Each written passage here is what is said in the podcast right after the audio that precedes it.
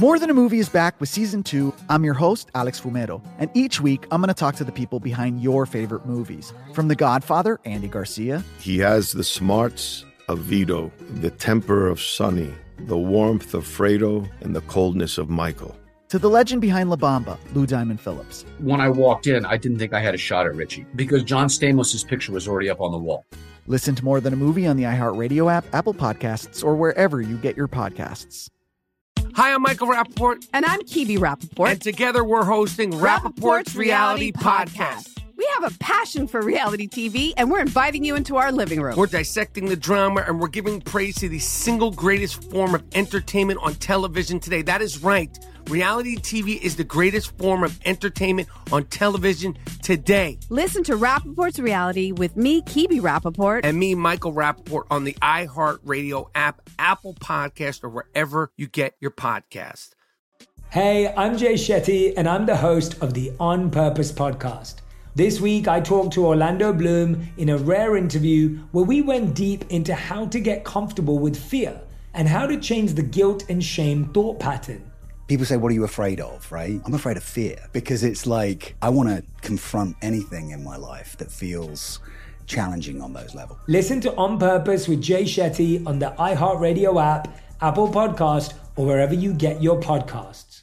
This is the Sean Hannity Show podcast. Happy Tuesday, another primary day. Not that it is is impactful as some of the other ones. It's the Sean Hannity Show. Write down our toll free telephone number. You want to be a part of this extravaganza. It's 800 941 Sean. It's a simple call. Love to have you. Now on iTunes, by the way, I just heard recently if uh, you want to download the show at any point. Glad to hear that. I don't think it costs anything, does it? Uh, it's free, I hope.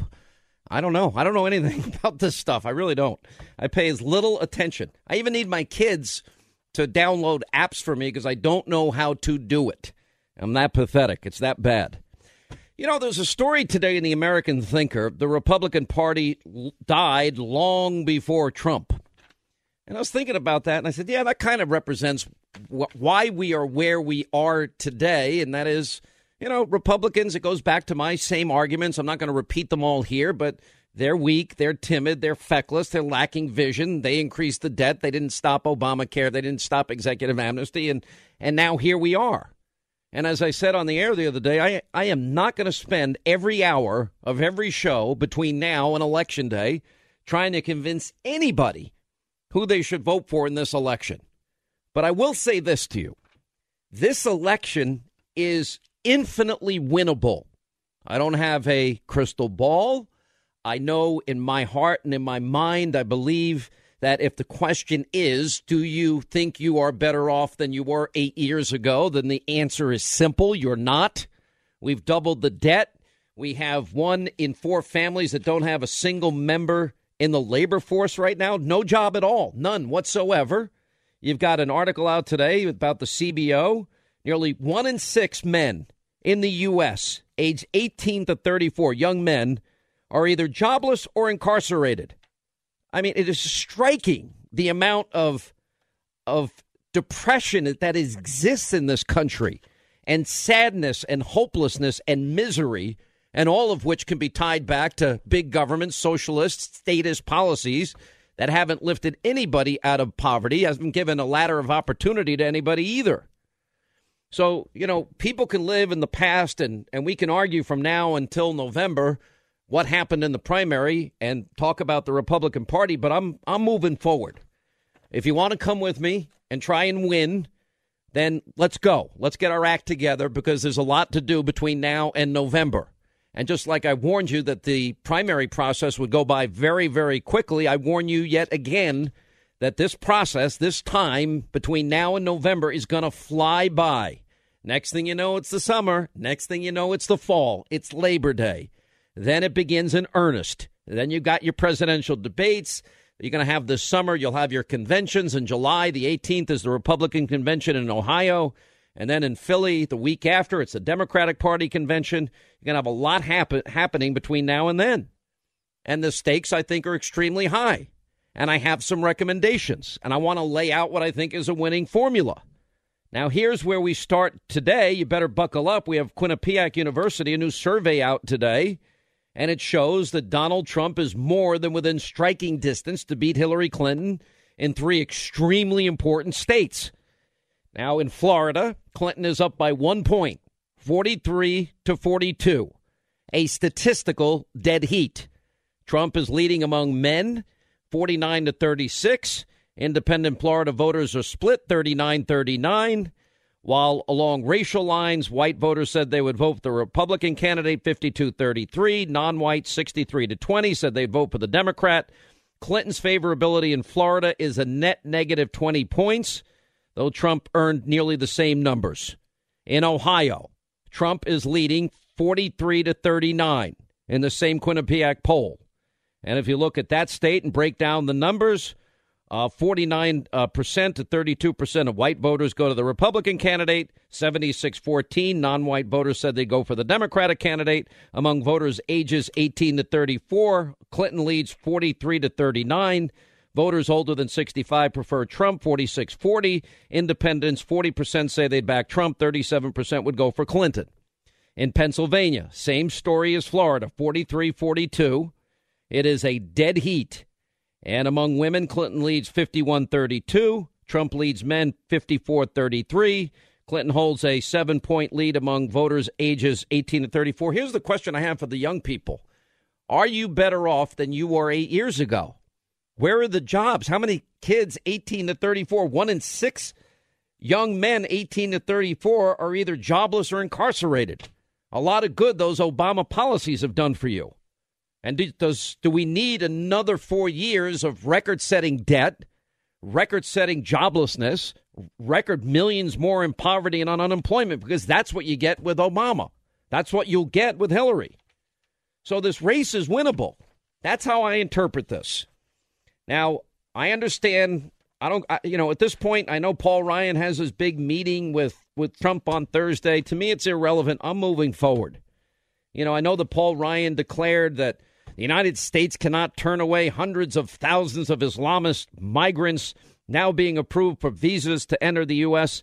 Well, I'm sorry, but I, Speaker Ryan, I'm standing with the National Director of Intelligence, Clapper, and I'm standing with James Comey, and I'm standing with General John Allen, Obama's envoy to defeat ISIS, and I'm standing with the House Homeland Security Chairman, and I'm standing with the Assistant FBI Director, all of whom, in some way, shape, matter, or form, have said that ISIS will infiltrate the refugee population. So I don't know what he wants from Trump. I don't really care what he wants from Trump. I don't care if people, if you don't want to get on board and you want to stay out of it or you want to be never Trump, then go be never Trump. Never Trump yourself all day long. I am going to try my best to see that Hillary doesn't become president because to me, it's a continuation of a disastrous four years. Now, there's certain things that I would like to see candidate Trump do to help to help maybe some people on the fence realize how serious he is about getting a team together to fix the many problems that we have. And if anybody at the Trump campaign feels like listening to me, I'll be glad to offer my suggestions. One of my biggest suggestions is that if you look at some of these successful conservative governors that took high unemployment rates and created hundreds of thousands of jobs and took record deficits and and turned them into record surpluses. I think they showed that conservatism and conservative principles, when applied, actually work. And that means governors like Rick Perry. Rick Perry created single handedly more jobs in America than the other 49 states combined. He knows how to do it. And the same with Rick Scott in Florida, the same with Bobby Jindal in Louisiana. Uh, the same with John Kasich and Scott Walker. These guys got that job done. I'd recommend bringing some of these people on board, announcing it before November at some point, and saying, well, this is going to be my House Homeland Security Secretary. Maybe that should go to Rudy Giuliani. This is going to be my Attorney General. It looks like it's going to be Chris Christie, who was a pretty tough prosecutor. And uh, Ben Carson for Health and Human Services Secretary. Who's going to be your Defense Secretary? Who's going to be your Vice President? Who's going to be Secretary of State? You know, you've got senators like Rubio and Cruz out there and available. They are the outsiders, they are the best of the bunch. And you can tap into these resources and build a team of rivals so that America knows exactly what it's getting if, in fact, they give Republicans another shot, even though 60% of, of Republicans in these polls feel betrayed by the Republican Party. And the next thing I would do, and I've recommended this now for years, because people don't trust Republicans anymore, you're going to have to do a lot to persuade them you mean what the hell it is you're saying. And that means uh, it's time for promises to America. It's time for a contract with America. I don't care what you call it. You're going to balance the budget. You're going to live within your means. We're going to stop robbing future generations. You can say you're going to build the wall. You can say you're going to rebuild our military and protect American veterans that have been getting screwed. There's three points. You know, you can talk about abolishing Obamacare, health care savings accounts as a replacement, eliminating Common Core, sending education back to the states. Uh, you can talk about, you know, any number of things. Preserving and protecting the Second Amendment, what a judicial philosophy would be like, giving people a list of names, which which Donald Trump said he's going to do, and, and that is a list of names of potential candidates for the Supreme Court and what his judicial philosophy is. You notice I'm not talking about the the the backroom deals and everybody's hurt feelings anymore. I don't care. I don't care. The people have spoken at this point, and the people have spoken in record numbers. And that's who they wanted as their nominee, and that's who they got. Now I'm trying to figure out a way to win. And I'm trying a way to figure out we want to stop the bleeding, which is the country. The country is bleeding jobs. It's bleeding suffering. It's caused by big government. It's caused by status. And they're offering more of the same in probably even a worse fashion than Obama via Hillary Clinton. You know, and we now know, I'll get into this later, the lies, outright lies to sell you on this Iranian deal. America doesn't project any strength around the world. We need somebody that has the intestinal fortitude to battle ISIS. It's certainly not going to be Hillary. She wasn't there for the 3 a.m. call. She had no problem lying to us about what happened in Benghazi, lying about a YouTube video while simultaneously telling her own daughter and telling the Libyan uh, president and the Egyptian prime minister that it was a terrorist attack, telling us it's a YouTube video. What difference of, at this point does it makes make? a big difference. So my suggestions here are simple. I don't think it's that complicated to get the country on the right course. There are certain fundamental basic principles that if you apply them, they will work under any circumstances. Living within your means is pretty simple and not that complicated. A list of justices in the vein of Scalia and Thomas should reassure conservatives that the Supreme Court, which is going to be impacted by the next president for generations, is is not going to slant to the left and destroy the inner core of our society. You know, it's not that hard to have a principle of energy independence. It's not that hard if you say you're going to build the wall to build the wall. It's not that hard if if our intelligence officials are saying that ISIS will infiltrate a population coming into this country to say no. It's not that hard to get government out of the educational business, considering we spend more per capita and have the results that are that are literally like 35th. It's not that hard to fix a lot of these things. To fix the VA is only going to require some tender, loving care and oversight that we fulfill a promise made to America's veterans, a commitment to rebuild our defenses as a means of preventing conflict and war is a commitment that I would think conservatives would sign on to. And putting the team together, I think we had probably the strongest slate of candidates that I have seen in my lifetime. So I know a lot of you may be angry and upset and want to wallow in in the in the primary process. I'm done with that. I'm moving forward with the hopes that we don't get a third Obama term via Hillary.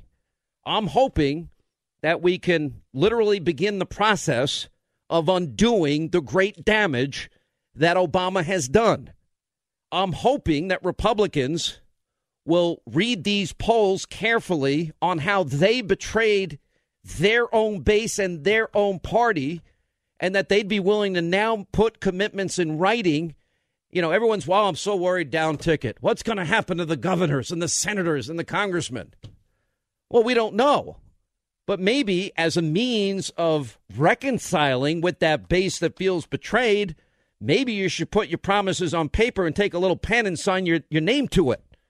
And then push hard to follow through on the promises you make. That would be a good start. So that's where my head is at today.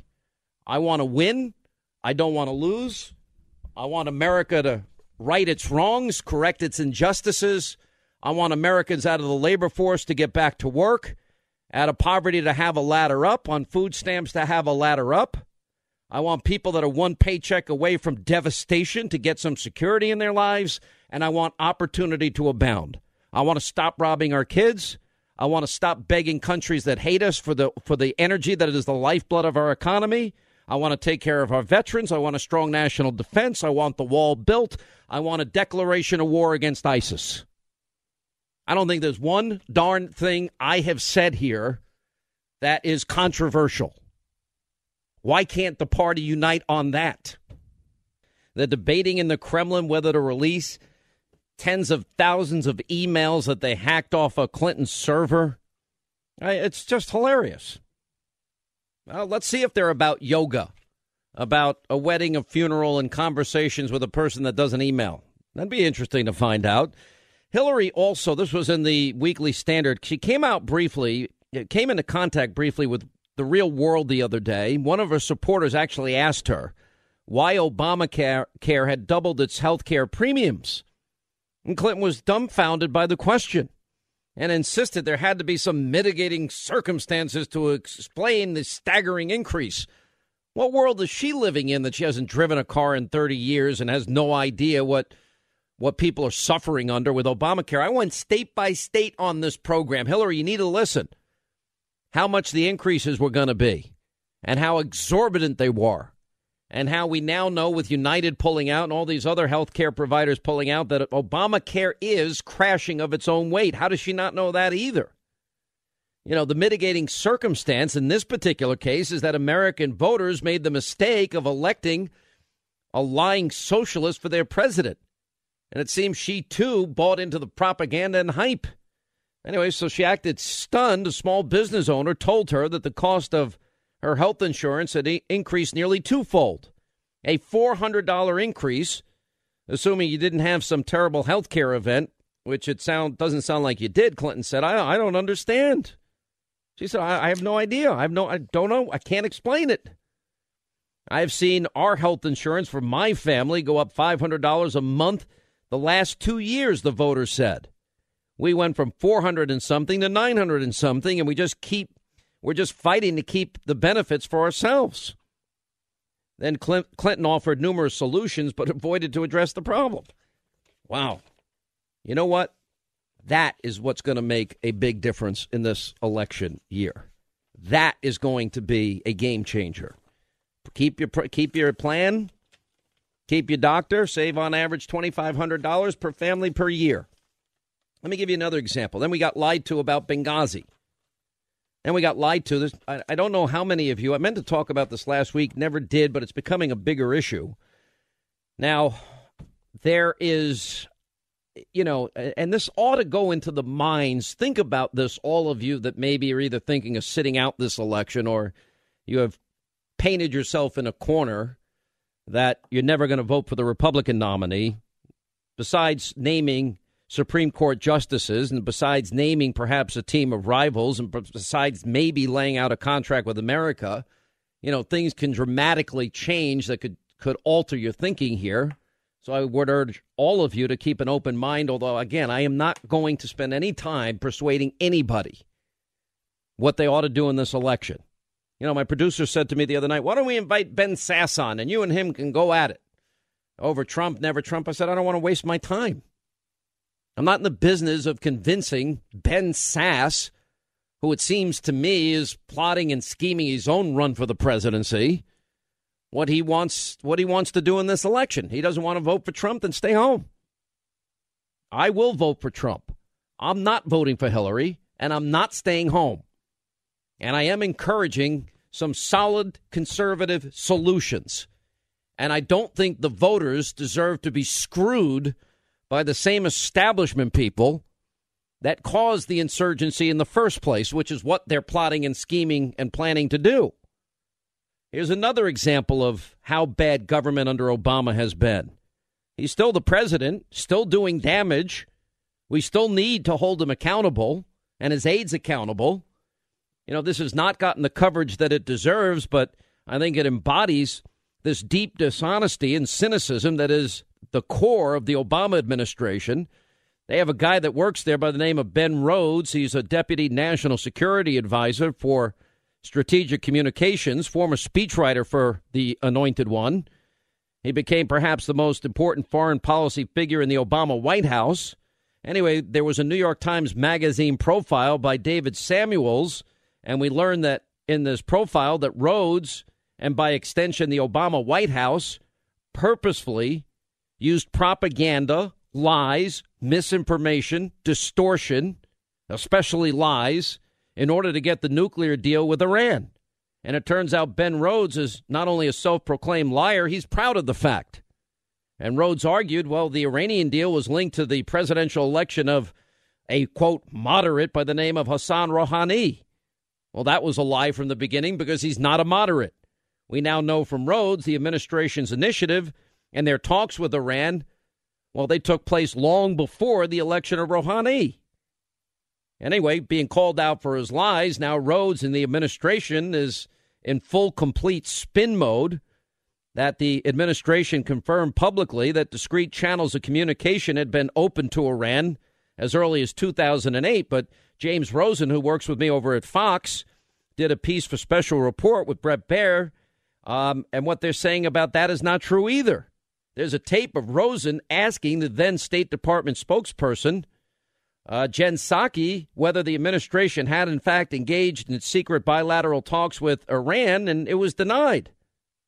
And Rosen also knows how Rhodes misled the public by claiming that under the deal we would have any place, anytime, anywhere, 24 7 access to Iran's nuclear facilities. That was a lie. The anywhere, anytime access applied only to Iran's declared nuclear sites, not for suspicious ones. What, what good is that deal? John Podhoretz to the New York Post, Post added this. He said the storyline peddled that was that the Iranian deal had been negotiated in a furious round of back and forth in 2014 and 15, with the U.S. getting far better terms out of Iran than it expected due to the flexibility of a newly elected moderate government in Tehran. Well, Samuel says that was a deliberately misleading narrative. Now, the general terms were actually hammered out in 2012 by the State Department officials like Jake Sullivan and William Burns, rooted in Obama's deep desire from the beginning of his administration to strike a grand deal with the radical mullahs, the number one state sponsors of terror. And the reason all of that was kept hidden from view is that Rhodes and Obama believe well, they're the only sensible thinkers in the country. There's no way to get the right things done other than to spin them. I mean, it's uh, instead of sober, reasoned public debate, you know, Rhodes tells Samuels, but that's impossible. He admits they could not, if they argued this deal on the merits, they would have lost. So what did they do? In their world of the ends justifies the means, the only way they could get this done was advance lie after lie after lie and using their minions in the media to get it done, which is kind of like Benghazi. You know, things that emerge from this profile of Rhodes, it, you know, and how utterly arrogant the president and Rhodes are, thinking that they're like the, the Kissinger of modern day foreign policy thinkers, despite overseeing one epic disaster like the uh, civil war in Syria Anyway, Rhodes and Obama considered Syria to be one of their great achievements. Why? Because we're not involved in that war. Forget the fact that the breakup of Syria is a, a cataclysmic human rights disaster. It's led to unprecedented regional instability, the rise of ISIS. No matter. Obama says, well, they've acted superbly. Anyway, back to the New York Times Magazine profile. They describe in detail how Rhodes purposefully manipulated a very eager press to get out their narrative and shows how much contempt that Obama and Rhodes have for reporters. I wonder how these reporters are feeling today.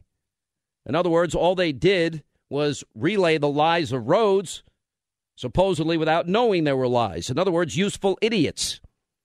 And Rhodes just laughs at them for being such, you know, stooges in this case. Quote, his lack of conventional real, real world experience and kind of normally precedes responsibility for the fate of nations like military or diplomatic service or even a master's degree in international relations rather than creative writing. He's a creative writer. He's in way over his head. Anyway, Tom Ricks, a foreign policy writer, and this is what he says Rhodes comes off like a real a hole.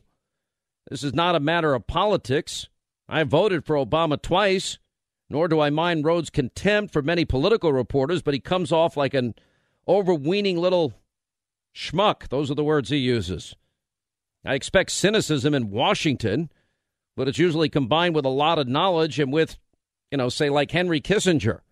To be cynical and ignorant and to spin these things into a virtue? Well, anyway, it goes in categorically. You know what they did here? They absolutely lied. And then they mocked the people that they used to lie for them. It's an incredible story. Rhodes comments that, you know, he would leak his talking points to 27 year olds who literally know nothing. Handpicked Beltway insiders who report on the White House uncritically. He was critical of the Washington foreign policy establishment, which he apparently refers to as the blob. And anyway, so what they did was, and you know, you tell a lie, you tell it often enough, as extreme as it is, people begin to believe it, don't they?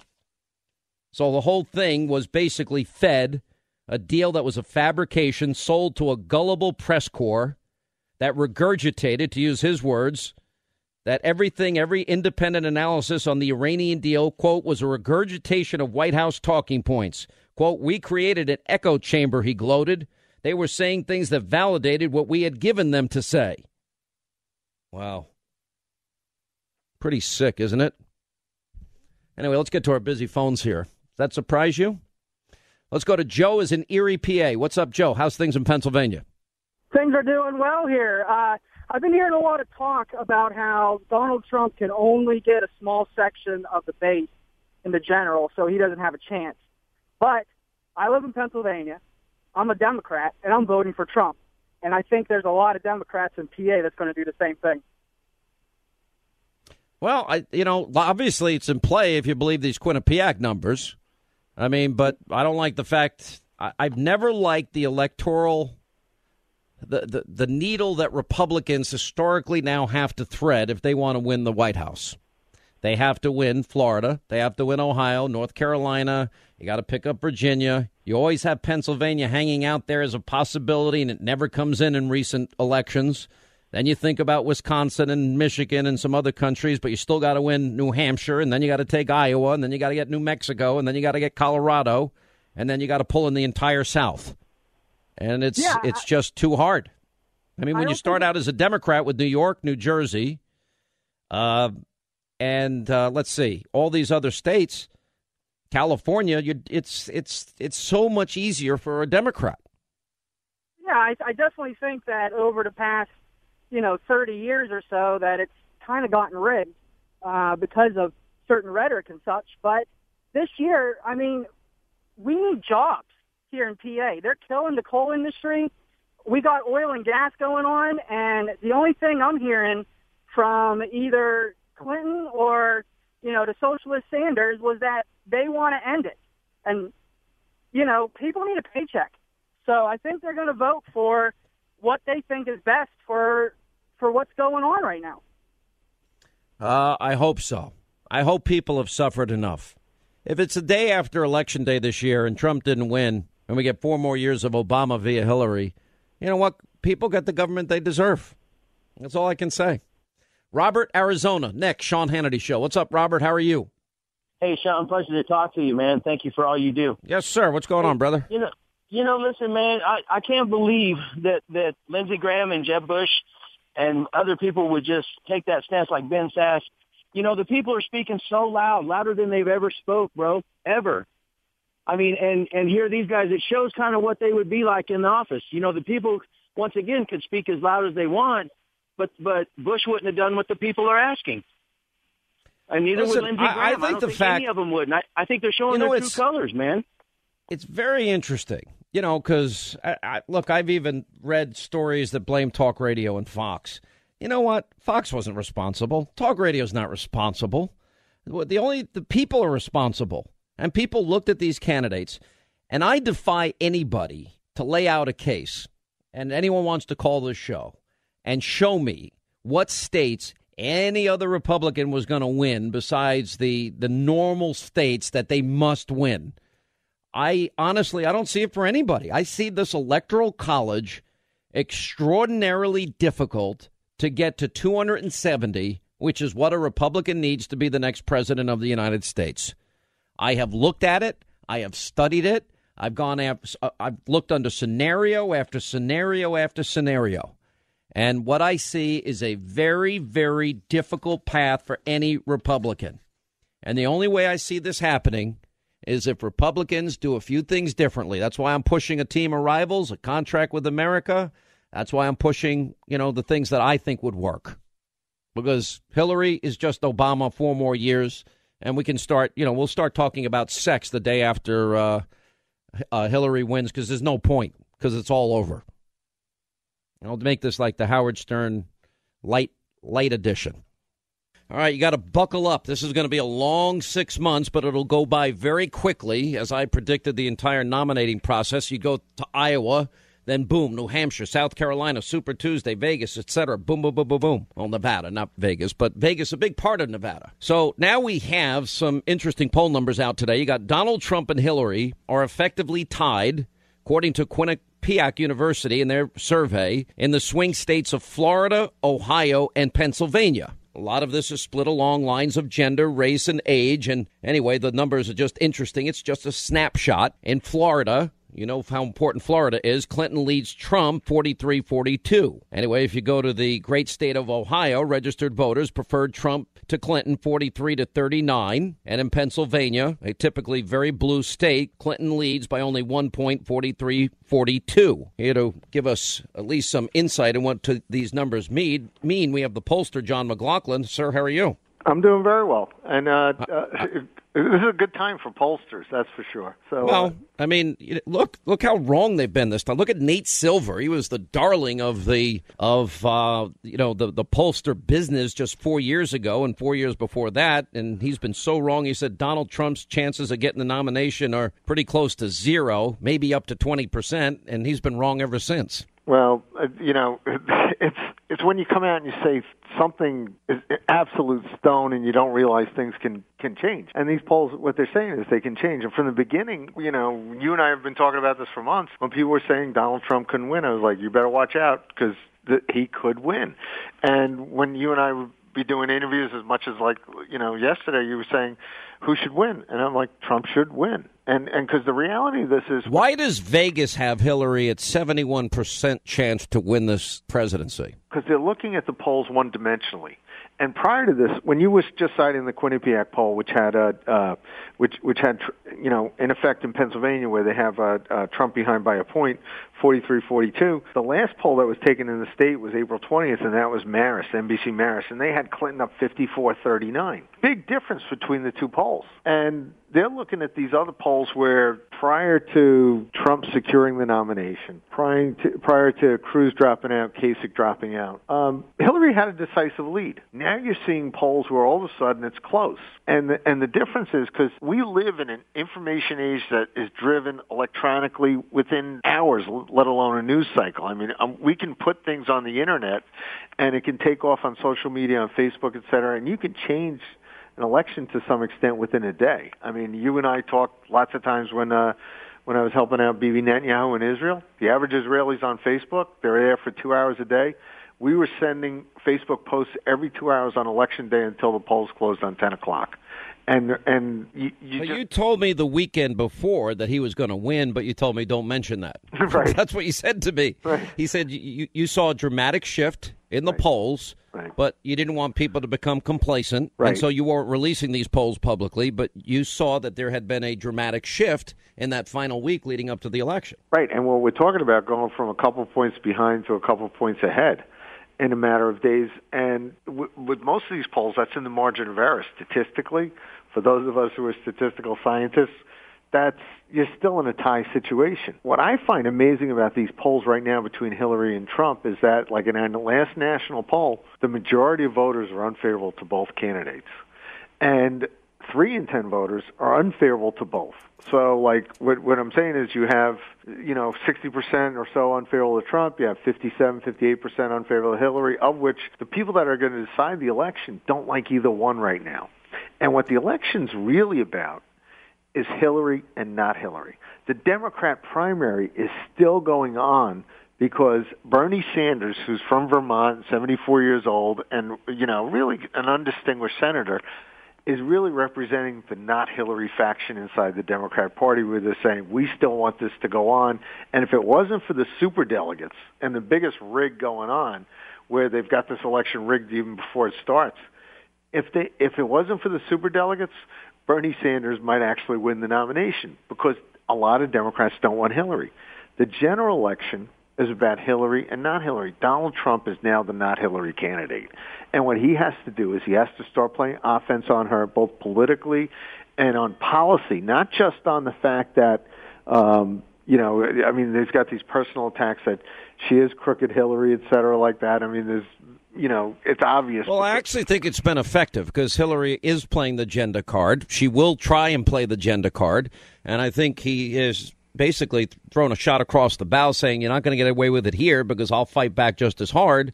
And I do think there's a whole generation of people that have no idea who Paula Jones is. Well, they may know of Monica Lewinsky, but they don't know Kathleen Willey and Juanita Broaddrick. No, you're right, and and and younger women don't. You know, they're not sitting back and taking this the way you know, older women might have thought, it, it, you know, in their times this wasn't supposed to be talked about, It's sort of like that. W- younger women are much more, um, in, you know, they, they they're intolerant of this kind of uh, discrimination against them. So it's a good thing. But but I want to go back to the point I was going to make to you. If you say if you say in a poll right now, what do you like least about Hillary Clinton? No one answer will be dishonest and she's a liar.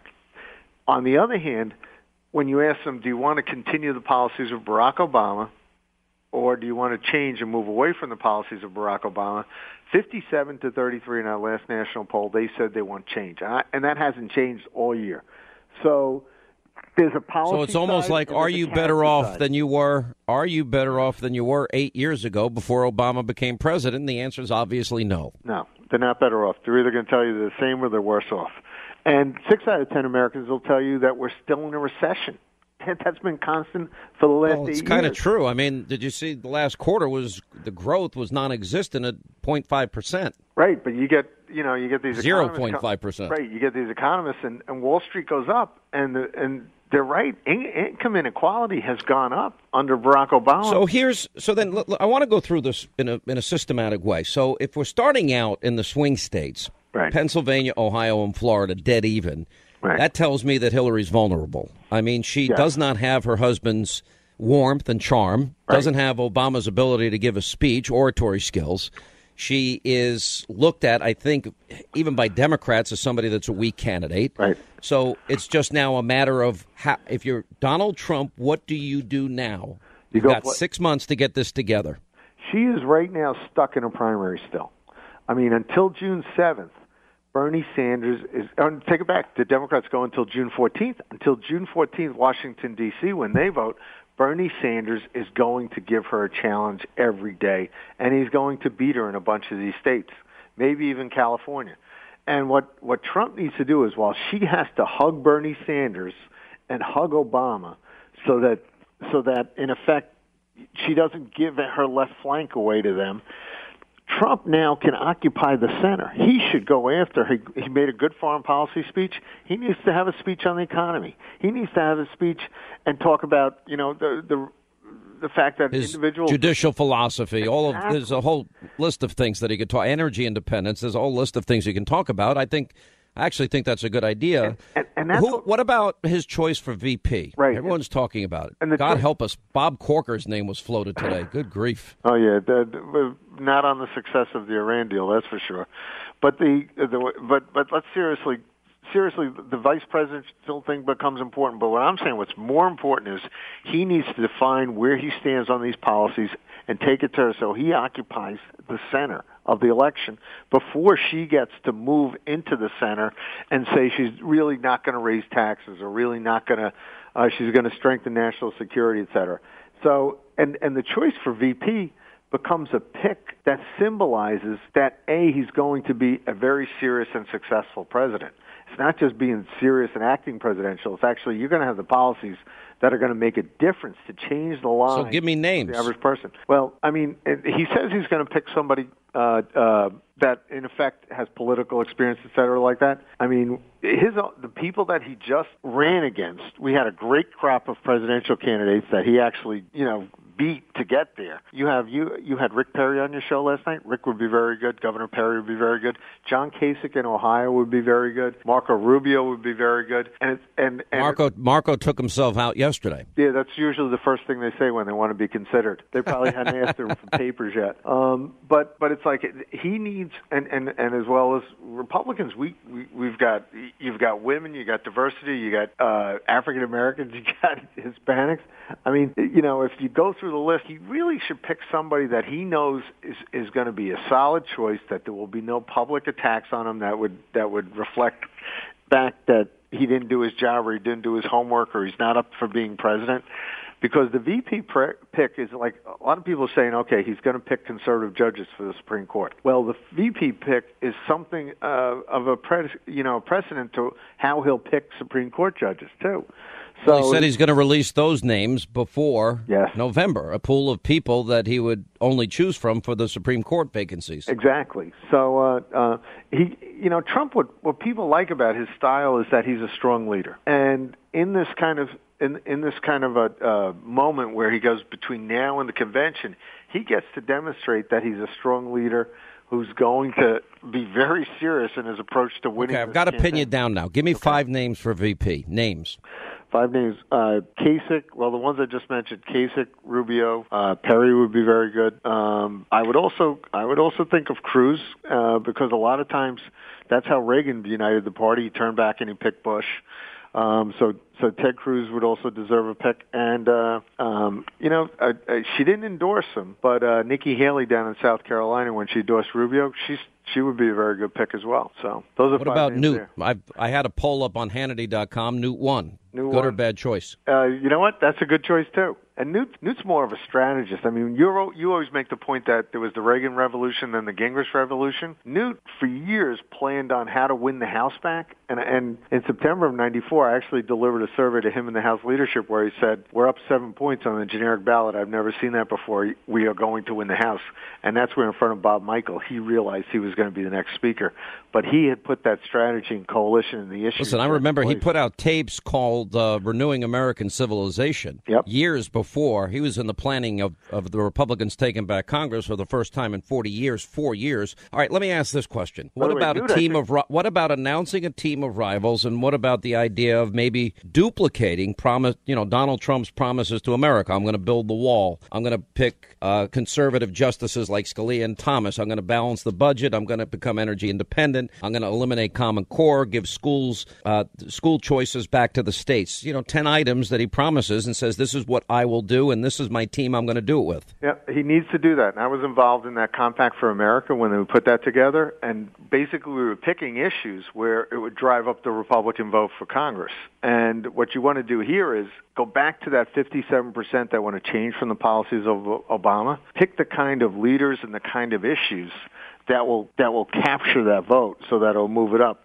everything you know everything there from uh, reducing taxes to uh, uh, strengthening national security to his point about the wall in, in uh, uh, versus Mexico. That's that's where those votes are, and that's what they're going to do. And, and your points are really good because it helps you. It helps you define why he should be the president, not Hillary Clinton. So it fills in the not Hillary Clinton desire. I also think it gives. I think by announcing people, you see, I have a, a team of competent, successful people around you. And number two, you tell people exactly what you're going to do, and there's no ambiguity about what the agenda is, and it kind of takes away the mystery factor that maybe you know some in the media want to create about Donald Trump, which is unfair and unflattering, but it's part of the political reality.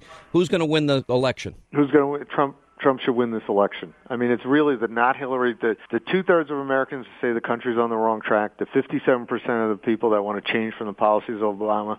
Those are those are powerful. But he's got to get he's got to do things that are right. He's got to get the messaging right, doesn't he? Yes, and he has to do it going into the convention. Don't let the press define you before the convention, and don't let that convention be basically uh, uh, allowed to uh, ad lib or float or move in a direction that you don't want it to do.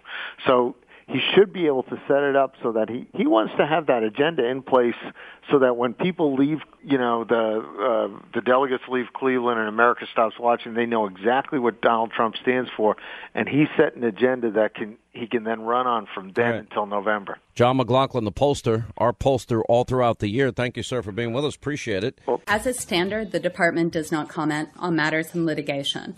However, the department disagrees with a number of assertions made in today's filing and will be responding in court. We will say, however, that this matter was reported in the press back in December 2015.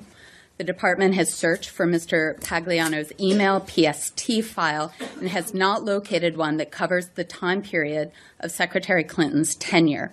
To be clear, the department does have records related to Mr. Pagliano, and we are working with Congress and FOIA requesters to provide relevant material. The department has located a PST from Mr. Pagliano's recent work at the department as a contractor, but the files are from after Secretary Clinton left the department. We are continuing to search for Mr. Pagliano's emails, which the department may have otherwise retained. When it comes to FOIA, I think, as you know, the State Department works diligently to produce all responsive records in our possession. The department does acknowledge we must work to improve our systems for record management and retention. As part of the ongoing effort, the department is now automatically archiving Secretary Kerry's emails as well as the emails of numerous senior staff. All right, that was a State Department spokesman. I kept telling you, remember the name Bryan Pagliano. He's the guy that set up the secret server for Hillary Clinton inside of the mom and pop shop bathroom closet. Now, all of a sudden, his emails have gone missing. Now, remember, he pled the fifth. He wouldn't testify. He got immunity. And that name is going to be very pivotal if, in fact, this case goes forward. Now, remember, Loretta Lynch had no problem moving very quickly on North Carolina's bathroom law for transgender people. She said it amounts to state sponsored discrimination and is focused on uh, a problem that doesn't exist. Well, she moved quickly here. How long is she going to wait? How long will the FBI take to finish this investigation into Hillary Clinton's email server? Anyway, joining us now, Brian Finch. He is the co chair of the cybersecurity practice at Pillsbury, Winthrop, Shaw Pittman, and David Kennedy, founder principal security consultant of the TrustedSec LLC, and he's a white, known as a white hat hacker to help people out. Welcome both of you back to the program. Thanks, Sean. Appreciate it. Thank you. All right, and on top of this, Brian Finch, we see that Guccifer, a guy who has no computer training, easily accessed Hillary Clinton's server. On top of all of this, do you think it's possible to lose Bryan Pagliano's emails during the period that actually matters when she was Secretary of State and set up this uh, email server? Well, you never put anything above the U.S. government in terms of their ability to lose them. They lose track of billions of dollars of equipment on a regular basis. So certainly there is a possibility that some of the emails were lost, but it's it's difficult to believe that over a, apparently a four-year period there's no trace of any emails, or, and including especially any relevant emails to Secretary of State Clinton's uh, personal email setup or even her lack of an email system, a, a state.gov email address. So one suspects that this will turn out just like it has turned out with every other instance regarding FOIA requests and requests for information regarding emails, that there will be a slow drip of information and that suddenly items will be discovered in a few months. Uh, there'll be email trails, et cetera. But I, I view this as simply the first phase of a long leak that uh, will eventually etch the Grand Canyon of digital data, but it, it may take an equivalent amount of time to get there, uh, talking eons in, in political world. Don't you think by now, and, and I'll ask this of David Kennedy, don't you think by now the FBI has enough information to ascertain whether or not Hillary broke the law? I think based on all of the interviews that they've had in the past, I think that's the case. The, the, the problem is, is that you know, they're trying to piece together a lot of disjointed information from a lot of different systems. You know, you have Hillary's email servers, you have you know, what was run at the State Department, you have a lot of these different um, areas that they're trying to pull information in, and it becomes much harder. One thing to note is that if you listen to what they're actually saying, they're saying that they cannot locate a PST file during the period of time of, of when this was all going down. And that, that, that is a clear indicator. PST file is a file that sits on an individual computer um, that somebody would have to back up themselves. And so in this case, it sounds like they didn't have backups um, there to actually be able to retrieve that. And that's why they said they're now doing archiving. So they're actually relying off the individual people to keep those backups, which could have easily been deleted or misplaced or you know removed if you got a new computer. Um, so doesn't it doesn't it happen too often? Let's be honest here. Doesn't all of this disappearing of emails happen just a little too frequently to believe it's not by design? Based on based on their process of what they do there, um, it, it's not uncommon for it to happen because it seems like it's been kind of a practice that's been okay for for several years. Um, it, it sounds like based off of this and, and the amount of attention it's gotten, they're trying to fix a pretty archaic system that they had there of relying off of individual employees to save those emails um, that may be subject to, to question. And I, you know, I'd, I'd be interested to see, you know, if that, if those have been intentionally deleted and it impacts the Freedom of Information Act, what does that actually mean from a from a litigation standpoint, or what does that mean from a from a um, you know exposure well, that's just one of, of many.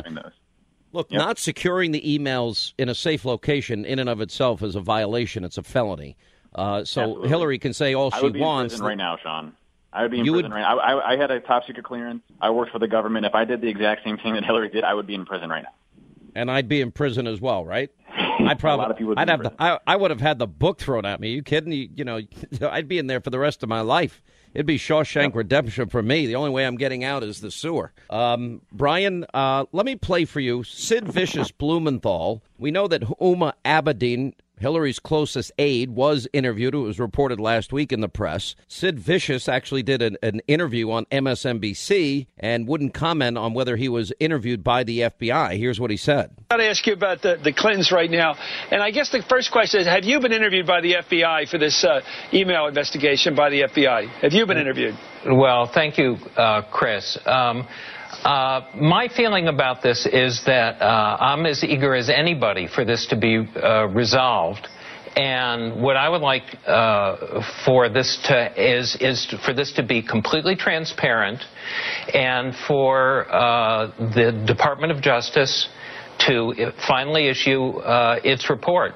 I uh, have been yeah. urging transparency. I urged that my deposition before the Benghazi committee be made public uh, the second I walked out. Uh, I wanted it to be a public hearing and not a private one. Uh, so I'm in favor of complete transparency in this process and a very quick resolution so that we can see that, in my view, I think most people want that. Have you been, no however, have you, have you been, but have you said, have you been interviewed by the FBI yet on this matter? Well, um, you know, I, I really don't want to talk about an ongoing inquiry right now. You can't say whether you've been interviewed or not. Why no, not? I, well, um, my feeling about it is that let's wait and see uh, at the end and see what happens to everybody involved in it and see what the resolution is. And then I would like to see the Department of Justice issue a very transparent report. You know what's hilarious about that? I believe in full transparency. I ask for everything to be transparent. Well, were you interviewed by the FBI? Well, my feeling about this is let's wait and see. I mean, that's one of the funniest cuts I've ever had. Now, we know because of the leak by Guccifer that, in fact, uh, uh, Sid Vicious Blumenthal was communicating with Hillary on matters of Benghazi and others. So it sounds to me like he might have been interviewed by the FBI. Brian. I, I believe that he probably was interviewed by the FBI or scheduled to be interviewed by the FBI, and there likely are some legal obligations associated with not disclosing that information regarding the interview uh, at, at this time. So he's probably dancing around the fact that uh, he he's been interviewed or is about to be interviewed and simply isn't uh, being allowed to uh, talk about it at this point. And then, as you correctly note, this is this has been a mantra for the Clinton campaign ever since this uh, situation came to light that they want to be quote as transparent as possible and they want everything to come out, et cetera. But it's easy to talk about that when you're not in control of uh, any of the information, or at least uh, the information you were in control of, you think you got rid of. So it, it's quite easy to demand something that you know is beyond your control.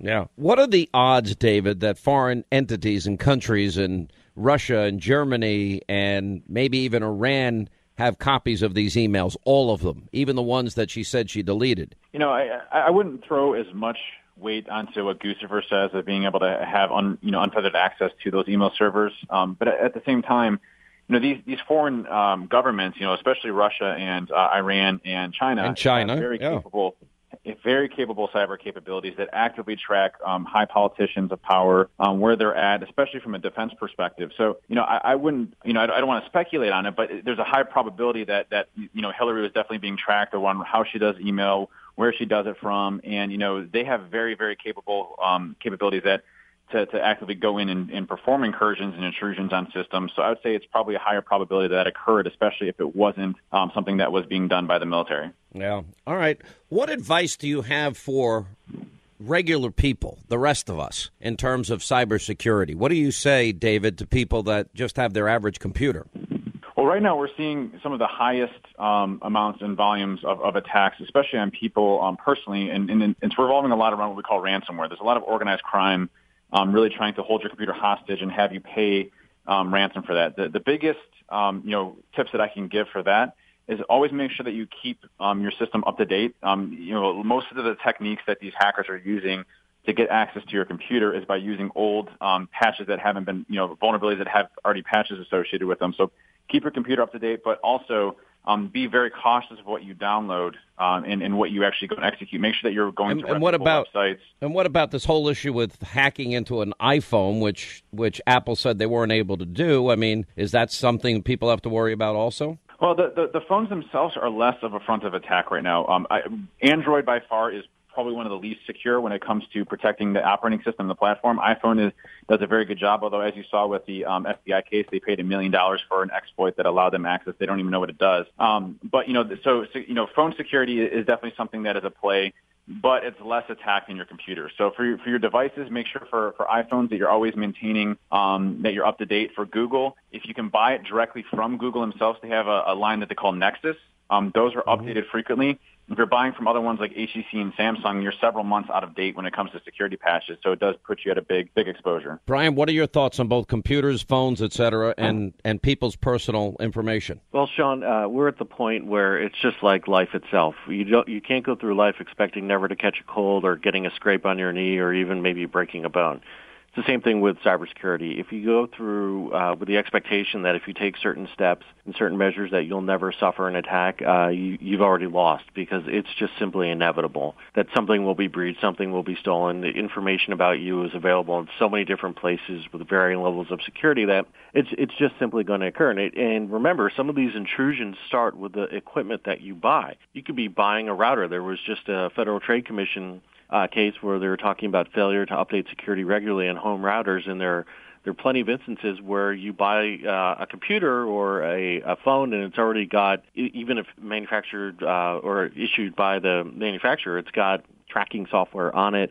Or rogue countries will implant malicious software into routers or home computers or laptops, et cetera. So, uh, you know, I think the advice just given w- was very good. You know, be mindful of your passwords, regularly backup, et cetera uh, and and make sure your your software is up to date. But at the same time, you also want to make sure and look for unusual transactions, unusual behavior on your computer, because that's probably going to be the most indicative that you are going to suffer an attack. And and what does that mean? Is, unusual behavior. What does that mean? I don't understand that. Seems to be uh, all of a sudden your computer comes on at two in the morning and you didn't expect it to do that, or you see that uh, there are emails going out or unusual web activity, or you, and your behavior just seems uh, the computer's behavior just sort of seems odd.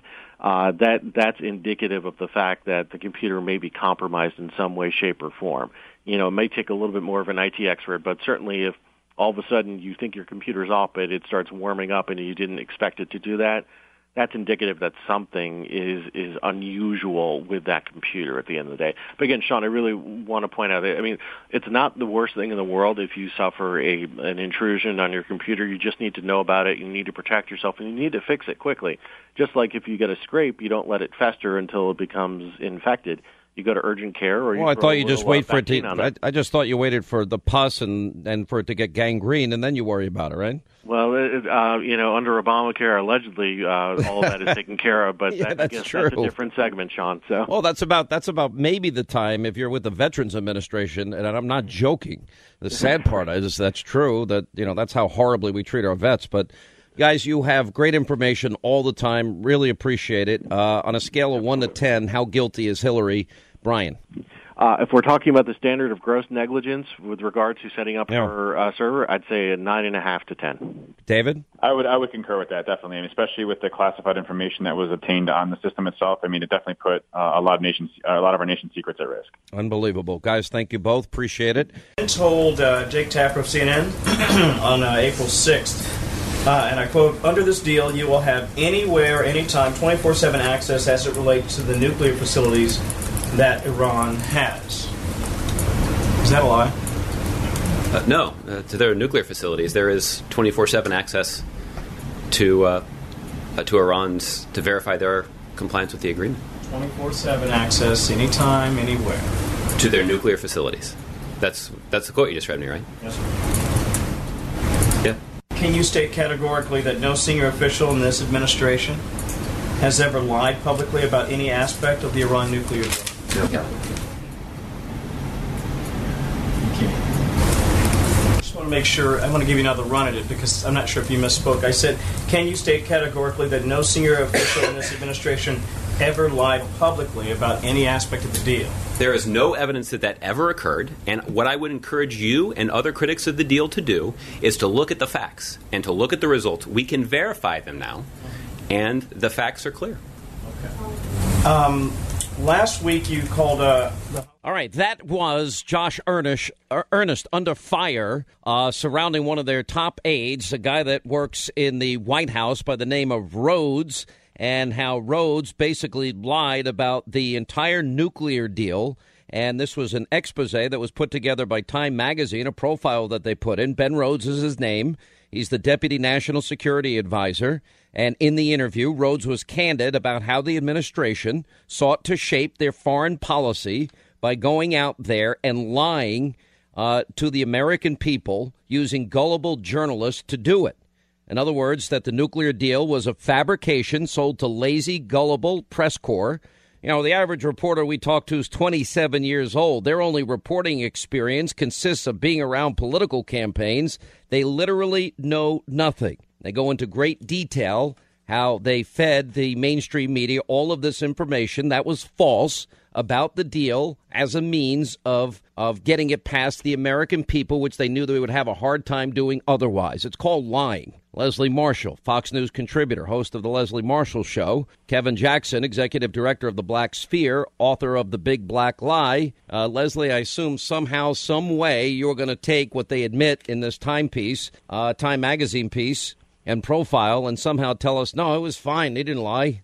Well, quite frankly, we have to look at was this guy a decision maker, a policy maker, or was he a spin maker? And if he was a spin maker, then how much of what he is telling is spin? He is the deputy fact? national security advisor, and what he's admitting is they went on a propaganda campaign using willing dupes, dumb people to basically use their definition in the media No, to sell a deal and deal points that were false to the American people because they knew the American people wouldn't support the deal as it really was.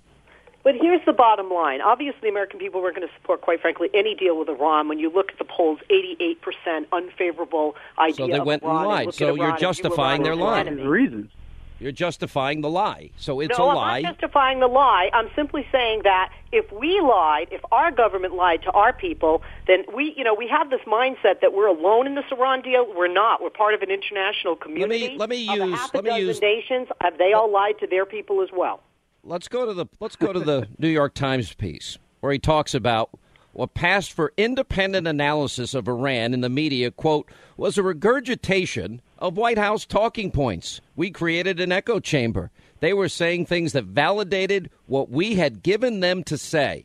Well, that sounds like something I'm not comparing them to Nazis, but that Joseph Goebbels, a propagandist of the worst caliber, would be proud of. What's your reaction, uh, Kevin?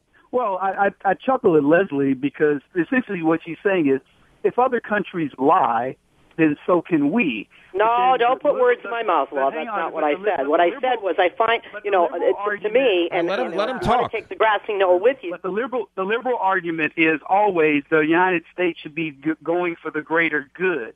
So if we were talking about torture, and, and we said all other countries do it, Leslie would say, well, we should be going for the greater good.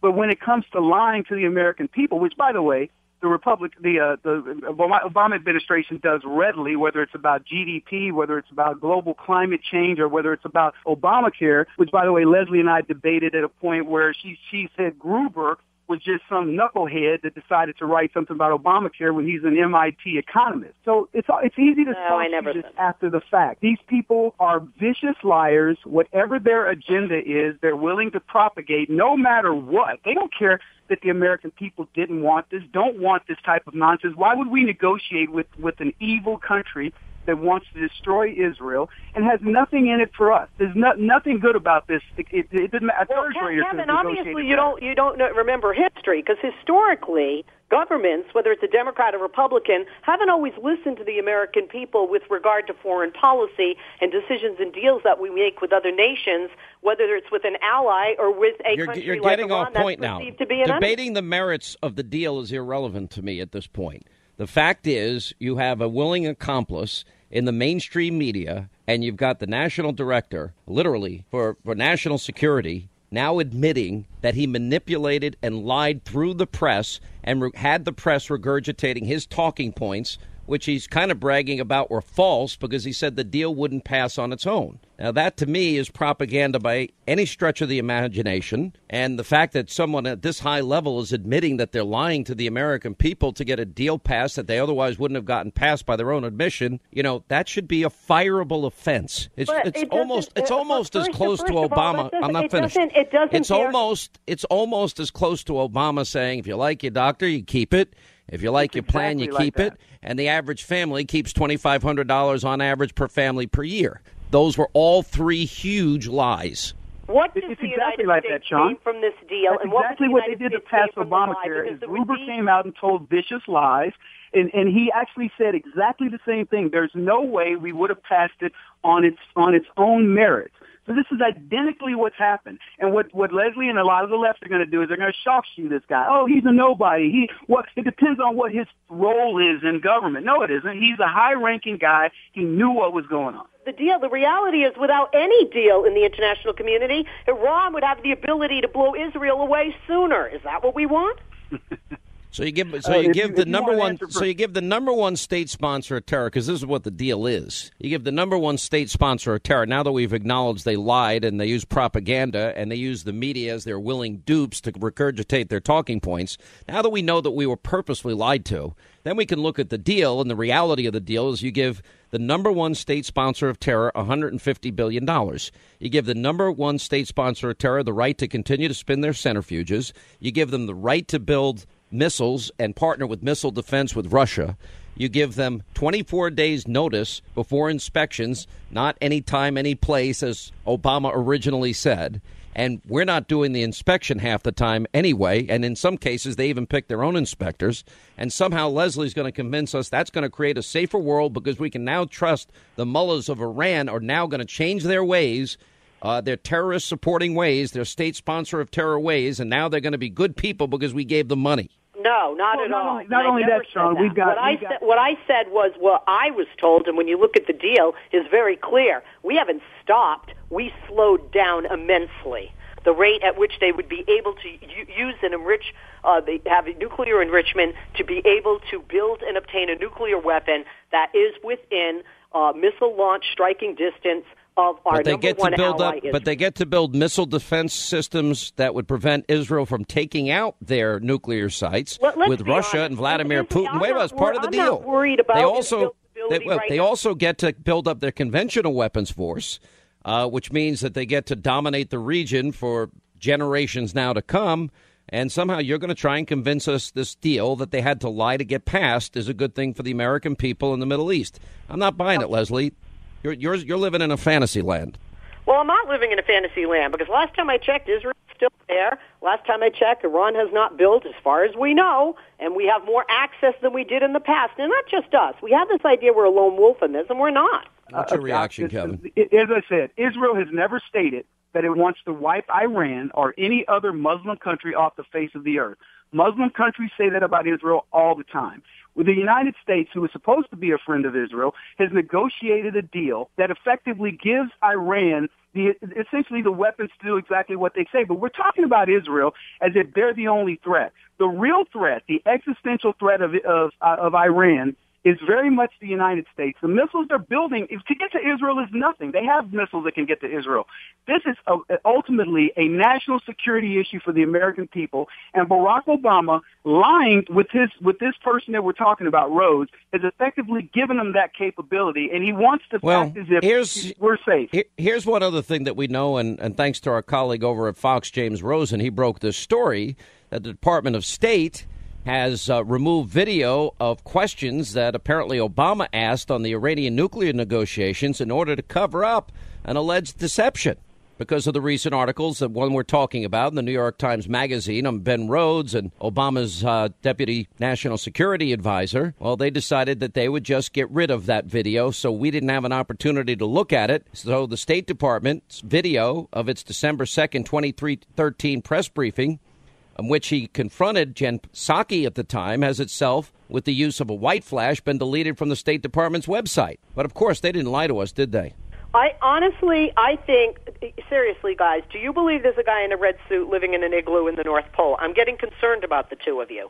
Uh, seriously, I am a realist. I think every government lies to its people. Does that mean it's right? Absolutely not. But they're admitting they lied about the, the most, one of the most important long term national and world security issues of our time, and they did it because they knew they couldn't get it passed unless they lied. Then That's what how we deep are saying is that our Congress, Republicans and Democrats alike, are so stupid and only have access and knowledge to things that everyone in America does. You really believe there's that level of transparency with a deal like this? Uh, look, it, all, all that's all that's fodder. At the end of the day, we have an administration who not only lies about the, the Iran, something that's of, of national security for us and obviously for our friends in Israel, but they've lied about everything. This is a pattern with them. It, and whether it's Obamacare, whether it's the GDP, whether it's unemployment numbers, it's all in an effort to pass on a narrative that liberalism is good and Barack Obama's been the best Oh thing God, since sliced no, bread. Kevin! You're taking It's again. You're ridiculous. ta- that's funny. You took my words today and twisted them, and have said things I've never said in the past. Uh, re- you know, regarding our debating on TV. Look, th- th- there was never any secret of the interest of the United States from the White House in pursuing a nuclear deal with Iran. As a matter of fact, Let me give you an example of the, let me give you an example of the lies. negotiating with Iran, but they needed to have a regime change. And when President Hassan Rouhani came in because he was more moderate, Okay, but that's but that what you're what you're what you're arguing is part of the lie here. In other words, they're admitting here that they lied in order to get this nuclear deal with Iran. And Rhodes has argued at the time that the deal was linked to the presidential election of the so-called moderate uh, Rouhani, who's not a moderate. In fact, we know from Rhodes that the administration and their initiative at these talks began long before the election of Rouhani. Now they've been called out for these lies, for these lies that they're telling, and they peddled that the Iranian deal had been negotiated in a furious round of back and forth meetings, but that's not true. It all started much earlier than what they say. And in other words, it's kind of like Benghazi. You know, they tell us, oh, uh, Hillary says, oh, it's related to a YouTube video, and they arrest this poor guy who had this YouTube video. Meanwhile, she's emailing her own daughter and the president of Libya and the prime minister of Egypt saying it's a terror attack, simultaneously telling the American people that it's not a terror attack. How many lies does it take for you to finally admit that they're a bunch of liars? That's the question. Well, I don't find them to be a bunch of liars. I don't think. I think. So Hillary frankly, didn't lie about that. She told her daughter. frankly, She lied to her daughter, or she lied to the people American it was a people. terrorist attack. They did believe that at the time, and they shouldn't have gone forward with that information. So they until it was lied. Confirmed. So they lied while she was telling her daughter and and the Egyptian prime minister one thing. She was lying to us. Why don't you just admit it? Well, you know, quite frankly, I have always felt it should have been called a terrorist attack, even if they even Doesn't even matter. That's not my question. Did video, Hillary because that would have purposely based an lie? act of terror. We know at the time she was telling some people it was a terror attack. She was telling us it was not. That's a lie. That is a conscious lie. Why can't you admit it? Sean, Sean, I Sean, don't- let me let me jump in. I'll only jump in because I, I don't feel like I'm getting a chance to say it. Look, it's very simple. It, it, if if this had happened under Bush or Reagan or anybody else, you and I would be on this t- on the, your radio show saying this is the wrong thing. It shouldn't have happened. Leslie, if it were one of those people, would be on this radio station saying on your show saying the same thing. It should never have happened. He shouldn't have lied. She cannot separate the fact that this government is complicit in lying to the people about matters of national security because it doesn't fit the narrative of the left. If this were a Republican president, she would change her tune instantaneously. They would that's what I love lying would about then matter. So it's selective moral outrage. sitting But in our I've got to go. with a Ouija board, but that's just not reality. Oh, it's cute. It's a nice little distraction, but we've been lied to on healthcare, Benghazi, and now on the Iranian deal, and they admit it and they mock all of their dupes in the media in the process. It's it's it's actually sad. It's so funny. All right, let's get to our busy phones. We'll start in South Carolina today, and Shar is with us. Shar, hi. How are you? Glad you called. Hi, Sean. I just have what's two going on? points to make. I I heard Hillary was. Uh, you had said something about Hillary was going to spend millions on negative ads against Donald Trump should he be the candidate. And when I Not- heard that, I went crazy. I thought, oh my gosh, this could be priceless. If Donald Trump turns around and does what he says he does, hits 10 times harder, could you imagine the ads he would put out against Hillary? You know, Whitewater, her email, Benghazi, the list goes on, Vince Foster, it just goes on and on and on and on. That would be priceless. It would be priceless. It's funny how uh, Vince Foster, for whatever reason, on on my Twitter timeline, um, was making so many, so much of a of a comeback. Look, to me, it's really simple. I think Trump is probably the most effective individual I, I think I've ever seen in politics that has an ability to define an opponent. He's starting out with somebody that is really way underwater with unfavorables that is most Americans believe is dishonest and untrustworthy. She has little to none in terms of political skills. She doesn't have the warmth and charm of, of her husband Bill, and she certainly doesn't have the, the oratory abilities of, of Barack Obama. So she is a flawed candidate. She's flawed in terms of her character. She has no real accomplishments, and in many ways, she's beatable. But the Republican Party has had a tendency over the years when they nominate people to, to be be the GOP standard bearer and the and the nominee for the party is they're afraid to fight. John McCain would not bring up Reverend Wright. That was a big mistake. And so Barack hmm. Obama got a pass. He was asked one time about Bill Ayers. He got a pass. The media is not going to be on Trump's side. I think there are certain things that Trump can do that can that could instill confidence in people that he's going to govern in a smart, effective way. I would use a team of rivals strategy as part one. I would use a contract with America or promises to America as part two. And I think if he runs on issues and also has the ability to punch back hard when necessary, which it will be, I think he could be an effective candidate. I look, I don't have a crystal ball. I, I don't know. I, I've spent a lot of time analyzing. Even during interviews with a lot of the candidates, I'd sit there. Can this person win? Can this person win? Remember, I've always said that Hillary starts out in my mind with 47% of the vote. It does not surprise me that Pennsylvania, Florida, and Ohio today, it's it's such a close race. None of that surprises me. I think this is going to be a fight. I think the country, in many ways, demographically and and culturally and politically, has shifted leftward. That's a bad sign. But I do think things have gotten so bad under Obama. This would be an opportunity to pull it back center right. So we'll have to see what happens. But at least we're going to have a fight this time. We haven't had a fight the last three elections. Well, another point I'd like to make is you had said that, you know, all these people in the Republican Party, okay, the, uh, are going against Donald Trump. They're saying that they wouldn't vote for him. They couldn't vote for him as a candidate. The Bushes, Paul, Paul Ryan, on and on. Personally, Sean, I think that's a plus. I think that's an endorsement. I don't think what Paul Ryan did in any way hurts Donald Trump. We're going to see what happens on Thursday when they have their meeting together. I don't see this in any way as hurting him. And and I got to tell you, I go back to some simple basic math and statistics. You know, I don't bring up these numbers every day to to hear myself talk, but when 20% of American families don't have a single member of their family in the labor force and the CBO points out nearly 1 in 6 young men in the US are either jobless or incarcerated. Those are men between the ages of 18 and 34. Uh, we've got major problems. Then you've got the 50 million in poverty, 46 million on food stamps, the 95 million out of the labor force, a doubling of the debt, and all those economic statistics that I bring up every day. So things are not good. People are suffering. We're not better off than we were eight years ago when Obama became president.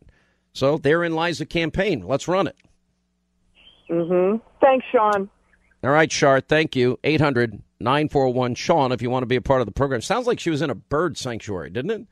Anyway, Bill, Pennsylvania. Bill, hi. How are you? Glad you called. Welcome to the Sean Hannity Show. Thank you, Sean. Uh, yeah, I've had to hold my nose when I voted for McCain and then Romney and Ryan because I wanted to be a good Republican and I didn't want Obama to get into office. I convinced my family and friends, especially with Romney, was a hard sell, but I remained a good American. It's time these guys quit whining. Romney didn't have the guts to, to fight it out with with Obama. It's time to focus and support Trump. They owe the voters of the Republican Party that pinched their nose. They need to give Trump his support. I think, think, the Sean? only thing that Paul Ryan did with him saying he's not ready to endorse and and the other people that said they wouldn't endorse and this group of people that are are actively seeking the possibility of running a third party. All that they have done is reinforce. You know, if you add Trump's numbers together and Cruz's numbers together, you're, you're talking about about 85% of the voters in the Republican Party this year alone. And they're all saying the same thing. They're sick and tired of the establishment. And all these kind of moves do is just reinforce in people's minds that these guys suck and that that's the reason and it reinforces why they voted the way they did. And if anything it motivates them to probably work harder for a general election. That's my guess. I i don't have that crystal ball. Anybody that tells you i'm not accepting that this election is a slam dunk either way. I i can in my own mind run through numerous scenarios in which this could play out. So i'm not taking any vote for granted. I'm not taking any state for granted. And i'm just hopeful that the american people have suffered enough under Obama and that it's going to be enough to wake them up and change course. And I'm also hoping that Donald Trump makes a, a, number of smart moves in terms of creating a team of rivals and some smart, successful governors and people that have done great jobs and puts them on as part of his team and shows the American people, hey, uh, I'm smart enough to hire the best people because that's what any successful businessman will do. Anyway, appreciate it. Uh, let's go to Ed is in Colorado. Ed, hi, how are you? And we're glad you called, sir. How are you? I'm good. Hey, Sean, I'm frustrated like you. I put a little contract to America together, a contract for America, and I have eight points, and I think you could really help the country on the ninth point. But you know, I've I've listened to you every day, and it's so simple to put this down on paper and have these guys sign it you know, repeal Obamacare is an obvious one. The penny plan is fantastic. I'd go one step further and have Sarah Palin uh, in charge of all the fraud, all the waste, and all the overlapping of all the government programs out there. We could save probably 40 cents on the dollar. Building the wall and e-verify for jobs and entitlement for illegals, rein in the EPA that's hurting business, energy independence with fracking, clean coal and natural gas, and what we don't use, we export. Uh, get rid of Common Core and leave that up to the local schools.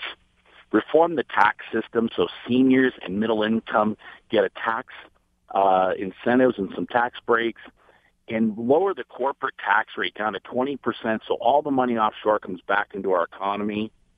And then repeal all the executive orders that Obama has put together that damage the country. It's so simple and it's so easy. And Sean, you're great at exposing the congressmen and senators that won't sign on to this. I think Donald Trump would. I think the establishment won't, and we'll, we'll just uh, expose them even more.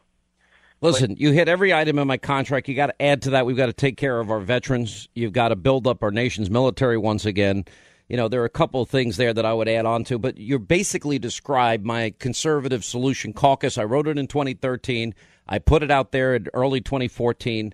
Uh, I'll update it and I will put my version of a contract on my website. Maybe I'll do it this weekend because I think it's that important that we uh, look. The bottom line is if 60 some odd percent of people feel betrayed by the Republican Party You've got to give them some confidence that you're going to do what you say this time. And the best way to do it, and I think you can then run a national election. Now, you know, rather than threading the needle and you have to get Florida and North Carolina and Virginia and Colorado and New Mexico and and New Hampshire and Iowa and Ohio and, and maybe pick off Wisconsin, Pennsylvania, and Michigan, you know, it's such a narrow path. The the current the current electoral map for Republicans, maybe if every Republican that's so worried about down ticket impact because of Donald Trump if they'd run on that same platform, unify the party, come up with ideas to make the country safer and more prosperous, peace and prosperity drive elections, then they could actually win. But there are some people you got to remember they're sabotaging this from day one. They don't want Donald Trump to do well. They didn't want Ted Cruz to do well. They're angry and they're looking forward to the day after election day when they can go on TV and shake their finger in our face and say we should have listened to them. We should have uh, elected another establishment guy in the primary to lose again. Nobody can convince me that any of the 17, 16 that lost to Trump had any better chance than Trump at winning a general election. Uh, you cannot convince me. I don't know who's the most electable, but I do know the process is over. The people have spoken. They deserve to be respected by the Republican Party, and the Republican Party needs to learn a lesson that they caused the insurgency to begin with. And one of the best things they can do is evaluate the role that they played in what happened this year. Now, I don't know if they're going to be that introspective and, and self reflective, but if they're not, then they're heading for a loss. And they'll be pointing fingers at everybody but themselves again, when in fact it is they who caused this insurgency. It's their failure, their broken promises. So I'd like to keep it simple, stupid, because it's not that complicated living within your means and balancing your budget is not that complicated. The penny plan cuts one penny out of every dollar government spends, and you can balance your budget. You, you know, you can mandate a balanced budget amendment. You can fight for that. You can build up our nation's military, the one area we wouldn't cut, but you can find other areas where you can cut more. You can take care of our vets as well. You can eliminate Obamacare, create competition portability through healthcare savings accounts. You can build the wall, reduce the competition for labor in this country, which will increase wages for American workers and let them have a shot at getting jobs in the labor force. You know, similarly, it's going to stop Al Qaeda and, and Boko Haram and ISIS from having access to our southern border. It's smart for national security reasons. You know, the second thing is get government, ed, uh, federal government out of education, get rid of Common Core, send it back to the states, Send everything that you possibly can send back to the states. You know, you can reform Medicare and Social Security because that's a big part of, of entitlement spending. That's a big part of it. None of what I'm saying here is that hard. Energy independence will create millions of jobs. It's the lifeblood of the American economy. I don't think any of it is that complicated. Put it down on paper, get a team of rivals, run united, and stop dividing, and hopefully make the country a better place. Is that that hard? Anyway, well, Mike, Sean, Wisconsin. What, what's up, Mike? How are you, sir? Mikey, there. Hey, uh, I, I just want to say I agree with your previous dialogue, but where we have different disagreements at is with the Republican Party. You know, everything you just said sounds great, but the problem is the Republican Party doesn't know how to do that. They've proved that time and time again. All the Republican Party does is naysay. Well, we don't like this. We don't like that. Well, give us some solutions. Well, we don't like this. We don't like that. And that's all it is, over and over and over. It's like a it's like a carousel. They never get off. So I'm curious to hear from you. How exactly is the Republican Party going to fix anything? Well, I just outlined I just outlined what I would do.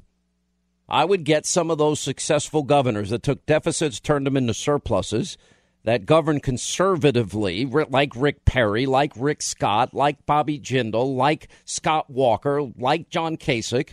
Those that went, you know, I met all these guys, Perry and Jindal and and Rick Scott, they always would come to New York. And I'm like, what are you guys doing in the city? Well, we're here to steal jobs and companies from your state and bring them to our state where they're going to have a better business environment. And I used to laugh, and they were very successful at it. These guys, you know, went from deficits to surplus, surpluses, high unemployment to low unemployment. You know, last time we had Rick Scott on, he said, oh, yeah, we have about 300,000 jobs available right now in Florida. A lot of Americans out of work. If I was out of work and I heard the governor of Florida say that, I'd call his office and say, Where are those jobs? I'm moving there. Just like if we got the energy industry up and running, how many more energy jobs would we create? High paying jobs. Instead, the Saudis manipulate the market to keep uh, to shut our fracking companies down. We need to s- uh, stop allowing them to do that to us. This is not hard. It's amazing. It takes forever to get these idiots to get moving in Washington. I will say I share your frustration. More Than a Movie is back with season two. I'm your host, Alex Fumero, and each week I'm going to talk to the people behind your favorite movies. From The Godfather, Andy Garcia, He has the smarts of Vito, the temper of Sonny, the warmth of Fredo, and the coldness of Michael. to the legend behind La Bamba, Lou Diamond Phillips. When I walked in, I didn't think I had a shot at Richie because John Stamos' picture was already up on the wall. Listen to More Than a Movie on the iHeartRadio app, Apple Podcasts, or wherever you get your podcasts. Hi, I'm Michael Rapaport. And I'm Kebby Rapaport. And together we're hosting Rapaport's Reality Podcast. We have a passion for reality TV, and we're inviting you into our living room. We're dissecting the drama and we're giving praise to the single greatest form of entertainment on television today. That is right. Reality TV is the greatest form of entertainment on television today. Listen to Rapaport's Reality with me, Kebby Rapaport. And me, Michael Rapaport, on the iHeartRadio app, Apple Podcast, or wherever you get your podcast. Hey, I'm Jay Shetty, and I'm the host of the On Purpose podcast. This week, I talked to Orlando Bloom in a rare interview where we went deep into how to get comfortable with fear and how to change the guilt and shame thought pattern. People say, What are you afraid of, right? I'm afraid of fear because it's like I want to confront anything in my life that feels challenging on those levels. Listen to On Purpose with Jay Shetty on the iHeartRadio app, Apple Podcast, or wherever you get your podcasts.